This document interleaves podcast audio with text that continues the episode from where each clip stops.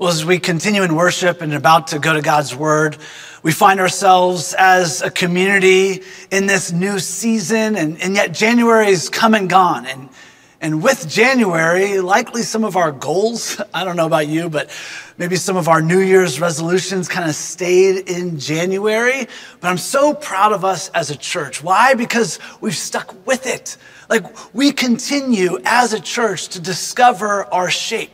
And you know, when I'm talking about shape, I'm not talking about physical fitness. I'm talking about our spiritual shape.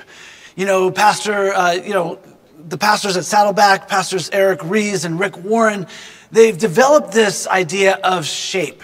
It's an acronym. It stands for spiritual gifts, our heart, our abilities, our personality, and our experiences, in that all of these things make us up as human beings. This is what, this is our makeup, this is our shape, and that we are each shaped by God in unique ways, on purpose, and for purpose. That none of us can look at each other and say, you know what, I don't need you, or that I'm not needed. No, we are all needed as the body of Christ to fit together so that we can accomplish the purposes of God. That's what we've been exploring over the last number of weeks. And if you're just now joining us, welcome. I'm so glad you're here. I'm so glad you're in this specific sermon because we're going to be ex- exploring our experiences today the good, the bad, and the ugly. And we're going to be asking this question God, how can you use all of my experiences, the good, the bad, and the ugly, how can you use them for your good purposes? Your good purposes. And so that's what we're going to be doing today. We're going to be going to scripture to discover a little bit more. Specifically, we're going to be looking at Romans, the book of Romans, chapter 8, verses 18 through 28. Now, as we go to God's word, remember this question God, how can you use my experiences, the good, the bad, and the ugly? to be used by you for your good purposes? That's the question for today. So, as we go to scripture, I want to encourage you right now. You can read along with me. Read it out loud wherever you are. Read it out loud with me. And at the end of it, I'm going to say, This is the reading of God's word. And if you believe it to be true, respond by saying, Thanks be to God. Here we are, Romans chapter 8, verses 18 through 28. I consider that the sufferings of this present time are not worth comparing with the glory about to be revealed to us. For the creation waits with eager longing for the revealing of the children of God. For the creation was subjected to futility, not of its own will, but by the will of the one who subjected it in hope that the creation itself will be set free from its bondage to decay and will obtain the freedom of the glory of the children of God. We know that the whole creation has been groaning in labor pains until now. And not only the creation, but we ourselves, who have the first fruits of the Spirit, groan inwardly while we wait for adoption, the redemption of our bodies. For in hope we were saved. Now, hope that is seen is not hope. For who hopes for what is seen? But if we hope for what we do not see, we wait for it with patience. Likewise, the Spirit helps us in our weakness.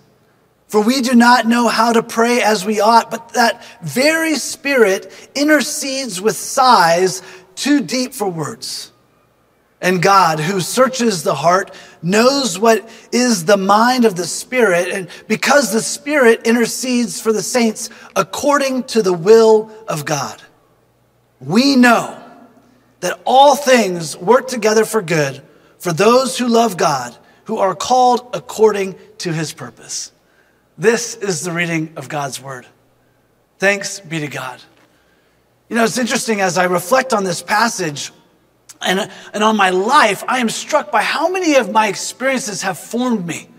You know, all the experiences of my life have formed me to this point, to this moment in my life. It's, it's shaped me.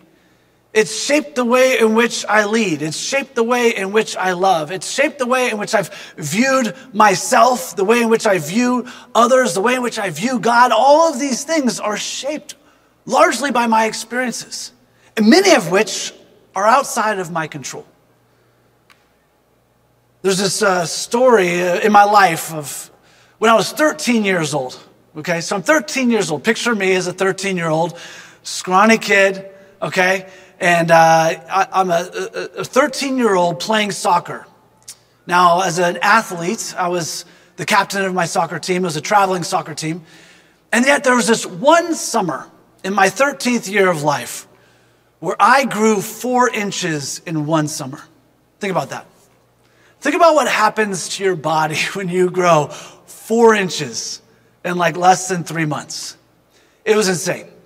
In fact, it was insane. I, I was, you know, just four inches before I could juggle. I, I, could do side volleys. I could even do like the, the bicycle scissor kick, you know? I could do all these things just four inches ago. But now, four inches later, I can hardly dribble. My body does, does not do what my mind is telling me to, to do. Like my mind says, do this, and my body's like, nope, not gonna do it. And there was this one specific weekend. It's a hot weekend. I'm out, you know, my parents are with me. We're out in the soccer tournament out in nowhere. And it was a, it was a super frustrating game. Uh, I had a terrible game. My teammates were frustrated with me, but not nearly, not nearly as frustrated as I was with myself. My body just wouldn't do the things that I needed it to do. And it was falling apart. And I was so frustrated and this is a bit embarrassing, but you know, as a teenager, I find myself in my parents' car and I'm crying. I've just lost it. I'm so frustrated. And it was this, this frustration was starting to impact the way in which I view myself until my coach shows up. My coach, his name is Don Kerpieski. And Don showed up to the car and he knocks on the window and and he asked to sit in the car with me. And so he sits in the car and he looks at me and he goes, Mike, I know you're frustrated. I know it's frustrating for you to grow so fast, but it's not always going to be like this. And he reminded me that, Mike, you are my best player on the team. You are the captain of this team. And when this passes, you're going to be better for it. And that was just such a loving thing to say. In that moment, entering into that with me, he offers me hope. And so, what does Don do? He trains me as a backup goalkeeper. I'm just like, just, you know, have you seen those uh, at, at uh, car dealerships, right? You see those, those things that like kind of do this floppy, you know, at the car dealership. Like that's how I felt as a human being, as a 13 year old. And yet he's training me to be a backup goalkeeper. He keeps me on the team. I'm still, you know, the, the captain of the team. At 13 years old, I stay with that team until I age out of youth soccer. I was dedicated to, to that team. I was committed to Don because Don gave me hope. And Don, I don't know if you're watching this, but I want to say thank you. Mm. Thank you for entering into that moment with me. It has shaped me as a person. It has shaped me as a leader. It has shaped the way in which I view myself and the way in which I view others. You don't know, it's, it's shaped the way in which I view God. Like, that was a significant moment for me. Have you ever had the space? Have you ever taken the time to reflect on the experiences of your life. To look at your life and to wonder, how have these experiences shaped me? The way in which I love, the way in which I view myself, view others, view God. Your experiences shape you.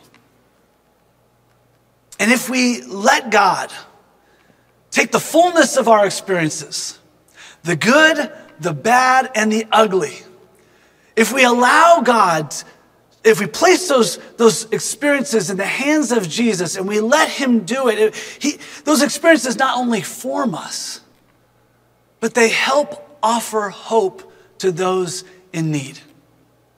All of our experiences, the highs and the lows, if we let God do it, not only form us, but they help offer hope to those in need.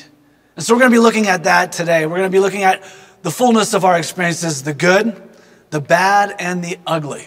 And to do that, we're going to be actually looking at a specific character in Scripture and his life. We know him as the Apostle Paul. And many of us might be familiar with the Apostle Paul's story, but I want us to hear it once again in a fresh way. In a fresh way. So we're going to be looking at the Apostle Paul and the good, the bad, and the ugly of his life. And often as we look at the Apostle Paul, we are reminded oftentimes about the good, right? I mean, there's a lot of good that came out of the Apostle Paul's life. Like we love to celebrate as the church the Apostle Paul. We celebrate his missionary journeys. We celebrate the way in which he encourages churches through his letters. We celebrate the ways, the, the, the far reaching uh, you know, scope of his of evangelistic um, ministry. Like we celebrate Paul because we like to celebrate the good, don't we? I mean, as a, as a culture, we do this, right? We, we post about the good.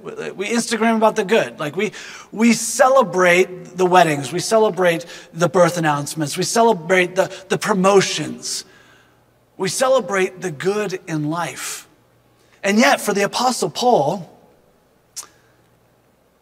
um, he wasn't always known this way. yes, he has a lot of good in his life, but he wasn't always known in that light of the good that, that came out of his life. You know, um, the Apostle Paul often is preached in the church as the church's greatest hero, but he wasn't always our hero.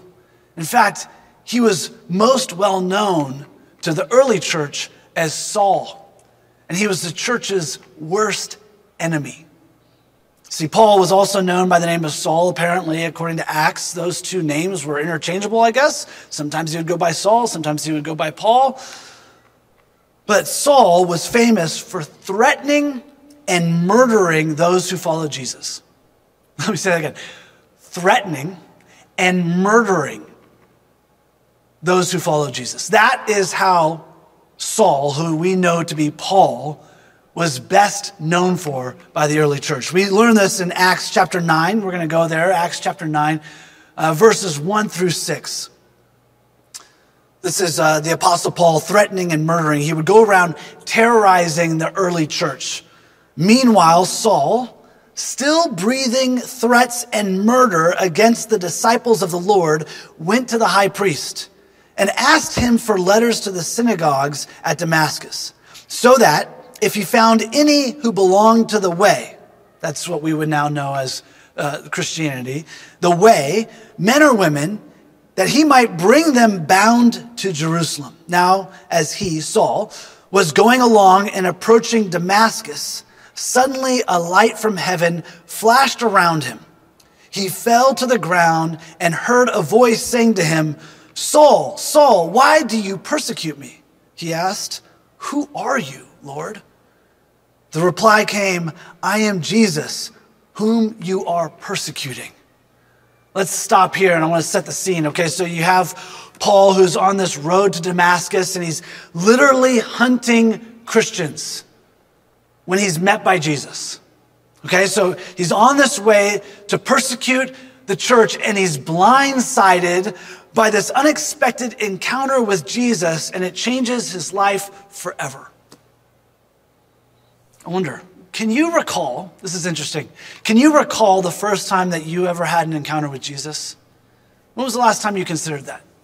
Now, it might have been different, right? It might not have been a Paul encounter. It might not have been on the road where you, you know, have this bright light shining from heaven on you where you're blinded. Like, that's not, Paul's experience is unique to Paul. it, it is descriptive. It's not prescriptive. It's not like everyone has to have the same experience with Jesus.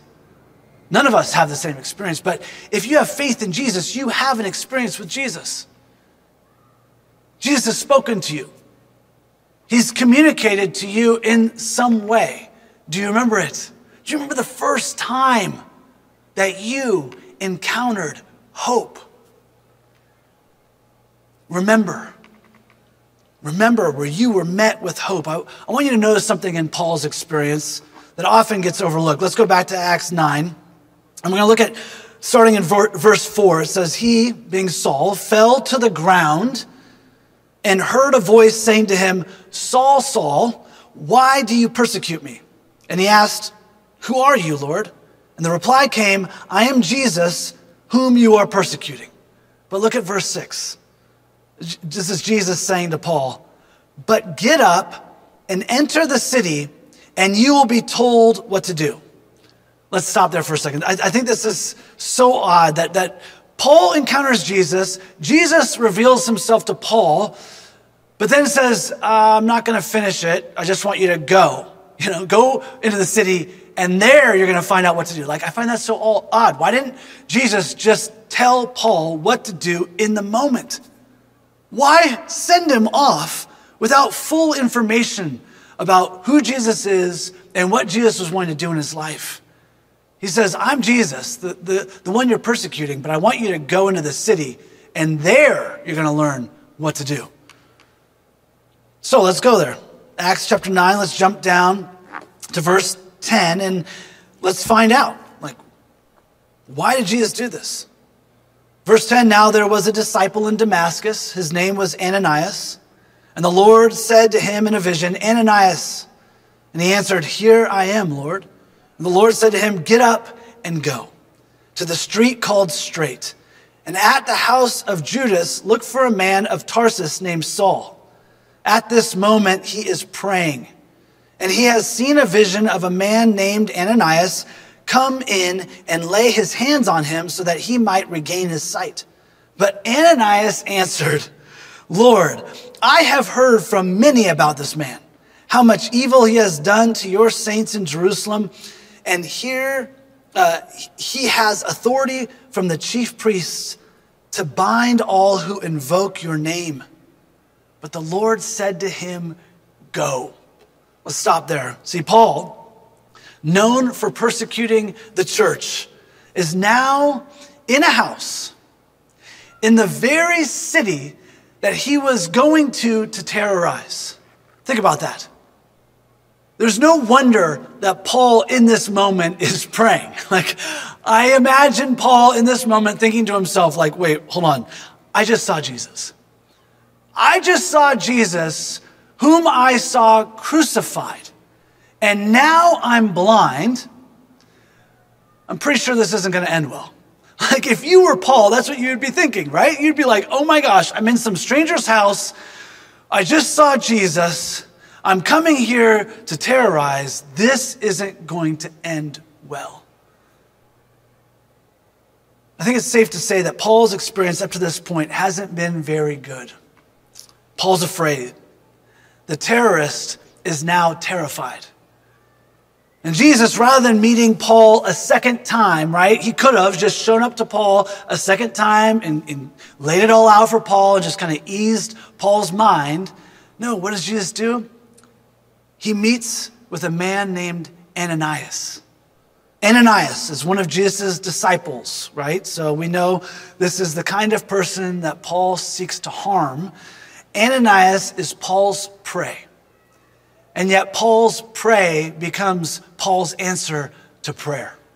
We see this in verse 9, uh, in chapter 9, verse 17. It says, But the Lord said to him, Go. Lord speaking to uh, Ananias. And so Ananias went and entered the house, and he lays his hands on Saul and said, Brother Saul, the Lord Jesus, who appeared to you on your way here, has sent me so that you may regain your sight and be filled with the Holy Spirit. And immediately something like scales fell from, fell from his eyes, and his sight was restored. And then he got up and was baptized. Do you see it? Do you see it? Jesus chooses to use Ananias to carry hope. But Ananias had to be willing. I mean, the first thing where Jesus is like, I want you to go, and Ananias is like, wait a minute, hold on, who are you talking about? Do you know who you're talking about? Jesus, like, do I really need to go? Ananias had to be willing. He had to be willing to be used by Jesus to carry hope. He'd allow Jesus to help overcome his hangups so that he could serve and carry out Jesus' purposes. I want you to see this. This is not just a story about Paul's experience or Paul's encounter with Jesus. This is also a story about Ananias' experience.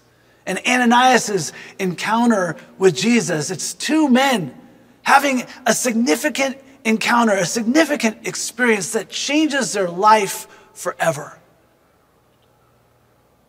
It's their experience of Jesus that transforms their hurts, their habits, and their hangups to be used so that they might become champions of hope. Champions of hope. I want to share with you a story of a friend of mine who was a champion of hope. His name was Brett Lewis. See, Brett um, was a sports news anchor here in Los Angeles for many years, 16 years, in fact, with uh, KFWB Radio, and he was the co-host of, of CBS uh, 2's Sports Central. I mean, and this was like in prime time sports back in the day. Like Brett was the guy when you went to look to sports in Los Angeles. And Brett, upon retirement, met with uh, an Orange County reporter, and the Orange County Register did an article on Brett Lewis titled Radio, Recovery, and Retirement. And I want to read this article to tell you a little bit about Brett's story. This was written back in July uh, of 2013. The reporter says it's helping others that will define what's next for Brett Lewis. See, Brett says this I'm a functional alcoholic. Though I was a classic born again believer back in 1972, I didn't quit drinking. I could still work and I thought I was under control. I took a year off from drinking. I always stopped so that I could go to bed by 8 p.m. since I knew I had to work the next day, but I needed something to get off that treadmill. It was impeding my emotional growth. One Saturday morning, Lewis experienced what he believes was a divinely inspired message that his faith would go no deeper unless he quit drinking. Brett's quoted saying, That day, June 3rd, 2006, I went to an AA meeting that very night. And he's taken his experience and augmented his work with Celebrate Recovery ministry at his church, which is Bel Air Church. Brett was a member of our church, leading Celebrate Recovery for many years. And Brett says this addiction isolates us. We need to move past the isolation and deal with the addiction. And in my case, my real battle at the root of my addiction was self worth. I was driving myself too hard to excel at broadcasting and what I do at church. His zeal, it says, uh, the, the author of this says, his zeal for his work with Celebrate Recovery is obvious. Brett's quoted saying, Some of the most exciting things are the tools I found in 12 steps. You hear how important it is to forgive and be forgiven. Steps four through nine of the 12 steps teaches you how to do it. And already on Brett's schedule allowed him to meet with others throughout Southern California. And Brett says, since I was available during the day, I could travel to Riverside. I could travel to Chico, all over and meet with people. See, recovery is not just about reading a book. It has to involve one-on-one training, but more importantly, one-on-one relationships. Some call this discipleship. We're called to build community, but we can't do this without restoring relationships. I love that this is a legacy of Brett Lewis. See, Brett passed away on August 28th of 2022. But Brett leaves an incredible legacy where he's able to look at the experiences of his life, the good, the bad, and the ugly. And he says, God, how can you use the fullness of my experiences to be used for your good purposes? That's the legacy of Brett Lewis. Brett, in order for him to champion hope, he first had to have an encounter with Jesus Christ. And second, he had to be able to receive the help that Jesus sent to him, that help that comes from relationships with other people. So if you've identified in your life destructive habits, hurts, hangups in your life, I want you to know that you're not alone. We are here to help you. We have a lot of great resources. There are a, a, number of wonderful people that are here to come alongside you, to meet with you. I want you to go right now, right this moment. If you've identified destructive hurts, habits, or hangups in your life, go to our website, belair.org forward slash care. There are so many resources right then and there. You can sign up, you can participate, you can reach out, and we will respond to you. You are not alone. Would you prayerfully consider being used by God?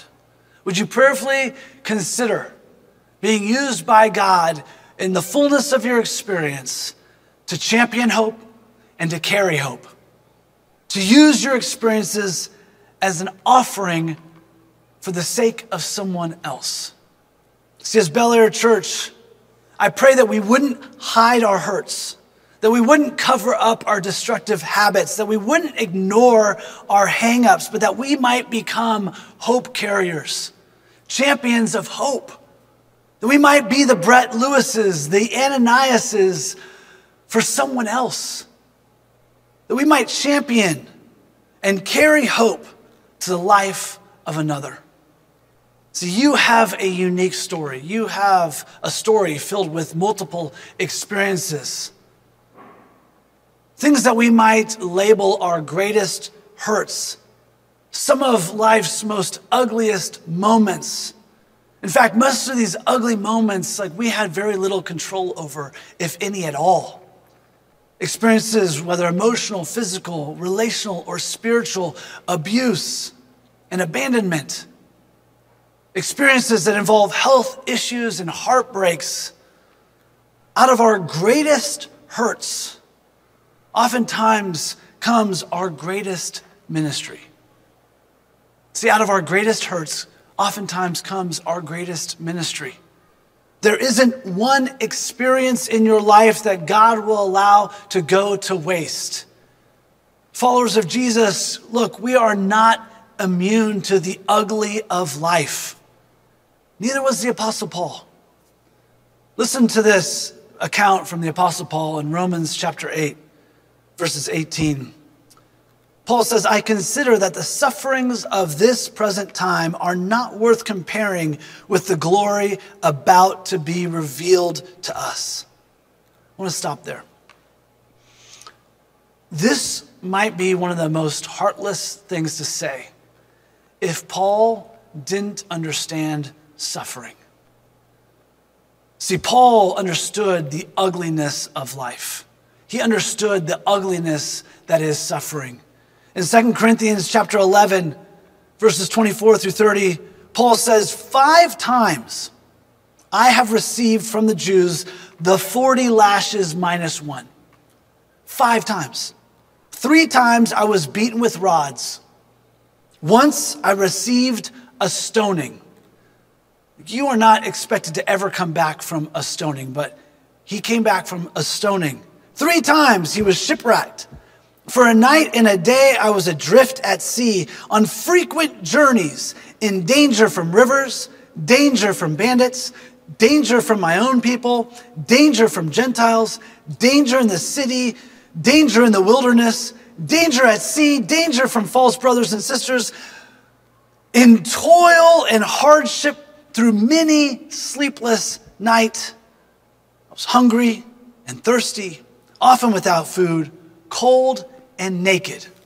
And besides other things, I am under daily pressure because of my anxiety for all the churches. Who is weak? Am I not weak? Paul says. Who is made to stumble? Am I not indignant?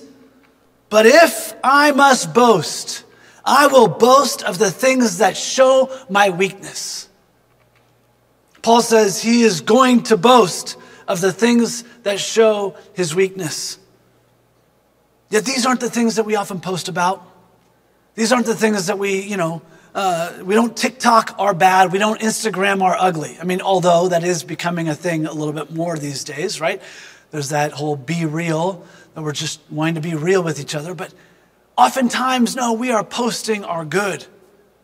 And we try to hide and cover up and ignore the bad and the ugly that is life.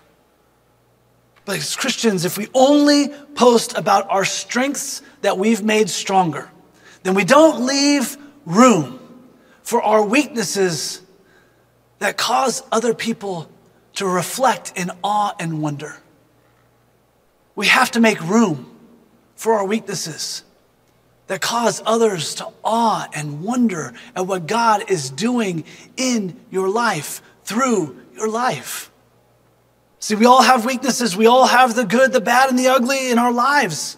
But if we hide it, if we cover it up, if we ignore that it doesn't exist, the hurts that we've done or the hurts that have been done to us, when ignored, they, they mess up our lives, they wreck our relationships, it hinders us from our purpose, and it holds us back from hope. See, the Apostle Paul knows this. Paul is not a superhuman. He's not even a super Christian. He is a human being just like you and me. He's a Christian, follower of Jesus, just like you and me. A real human being following Jesus and has experienced the good, the bad, and the ugly of life. And when Paul boasts, he boasts about his imprisonment and persecutions, about being kidnapped and beaten, threatened and arrested, accused, interrogated, ridiculed, ignored, shipwrecked, cold, naked, hungry, thirsty, and sleep deprived. Like, I appreciate that he included sleep deprived. I'm like, oh, cool, that's one on the list that I can actually relate to. But in all the ways that might relate to our struggle, Paul says, I understand. This is a human being that says, We know, the same human being that we, he says, We know that God works all things all these things, the good, the bad, and ugly things, God works all these things for good. Oh man, I've had such a hard time with when he says that. Because I've often thought that Paul's comment would negate my suffering, that Paul's comment somehow minimizes my pain, but it doesn't. It doesn't minimize it, it's meant to offer hope. Hope from someone who knows. Paul knows. And it's hope for someone in need. And we need hope from one who has suffered before you, hope from one who is willing to suffer with you, hope from one who knows suffering, and hope from one who shares in your suffering. Have you ever battled cancer? Maybe have you ever overcome alcoholism? Have you ever healed from a divorce? Have you ever bat, like bounced back from rock bottom? Have you ever had any of these experiences? If you can relate with someone else's pain, then would you share your story and would you champion hope? And if someone's sharing their story with you and it's, it's a story that you cannot relate with, would you engage? Would you enter into their story and would you carry hope for them? See, the problem is, church, we often try and champion and carrying hope without being willing to engage the suffering of another. See, whether it's our own or someone else's, see, whether we learn like it's a cancer diagnosis and we often respond, respond quickly saying, well, God's going to work this out for good. Have you ever heard that? Like, you share something, oh, God's going to work that out for good. Someone shares financial hardship and we respond, God's going to work that out for good. Someone shares experiences of, of a debilitating injury and we respond with, God's going to work that out for good. God's going to work this out for good. God doesn't send us into their life to say this. God sends us to engage their suffering. Paul can say, We know that God works all things, all these things for good. Why can Paul say this? Because he is part of the we. He's part of the we. He's engaged his own suffering and he's entered into the suffering of others. And he is carrying hope. He is championing hope, not as one who doesn't understand, but as one who deeply understands and believes. Can you be that for someone else?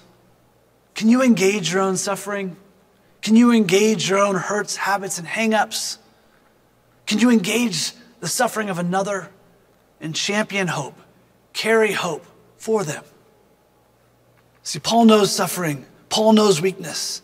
And all of this, Paul knows hope. Because on the road to Damascus, Paul encountered the one who is hope. Hope who knows suffering.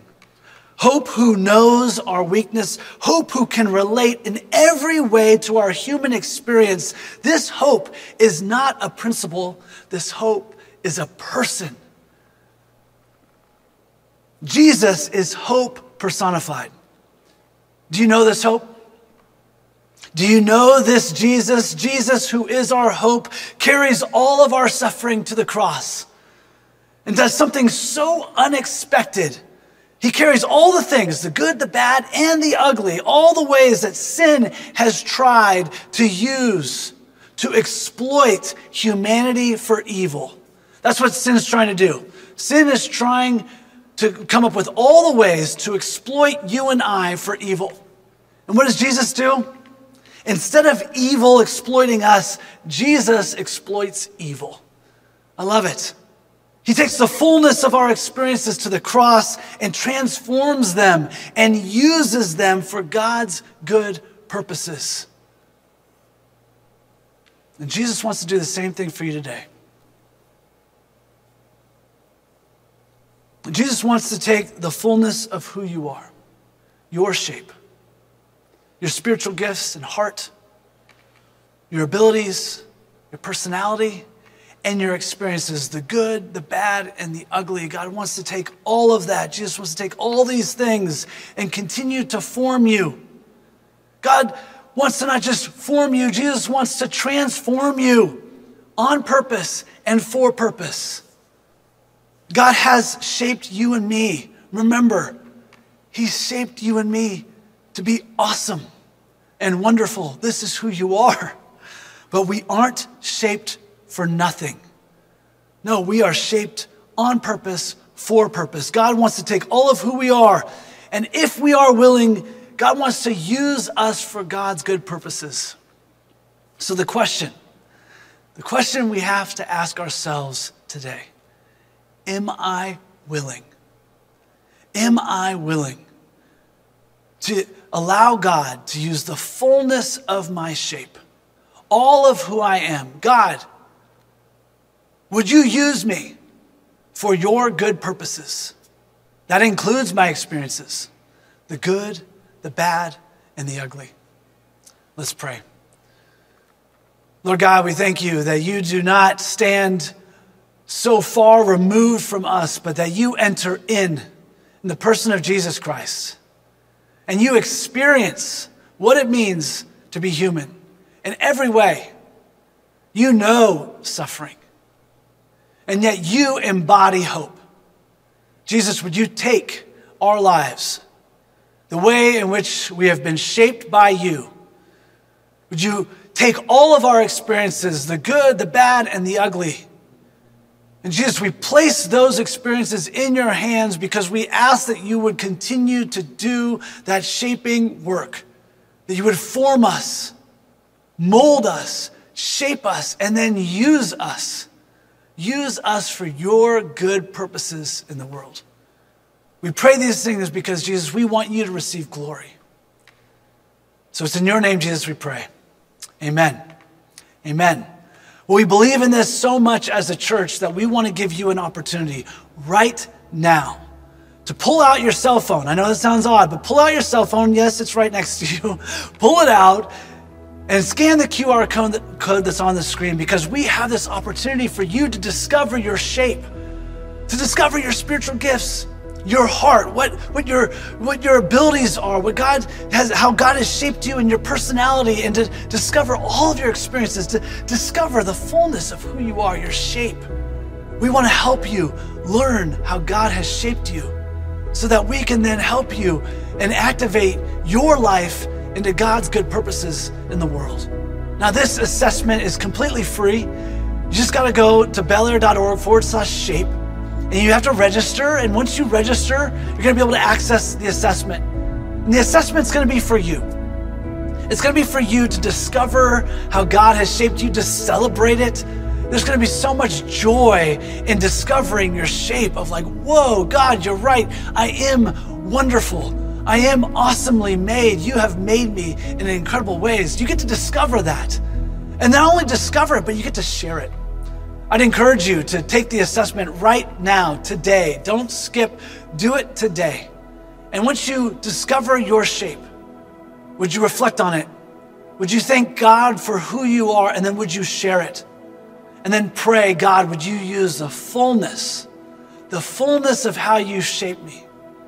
Every single way, every aspect of my being, would you use me for your good purposes? Could that be your prayer today? All right. So do that. Take the assessment today. Now let's continue in worship together.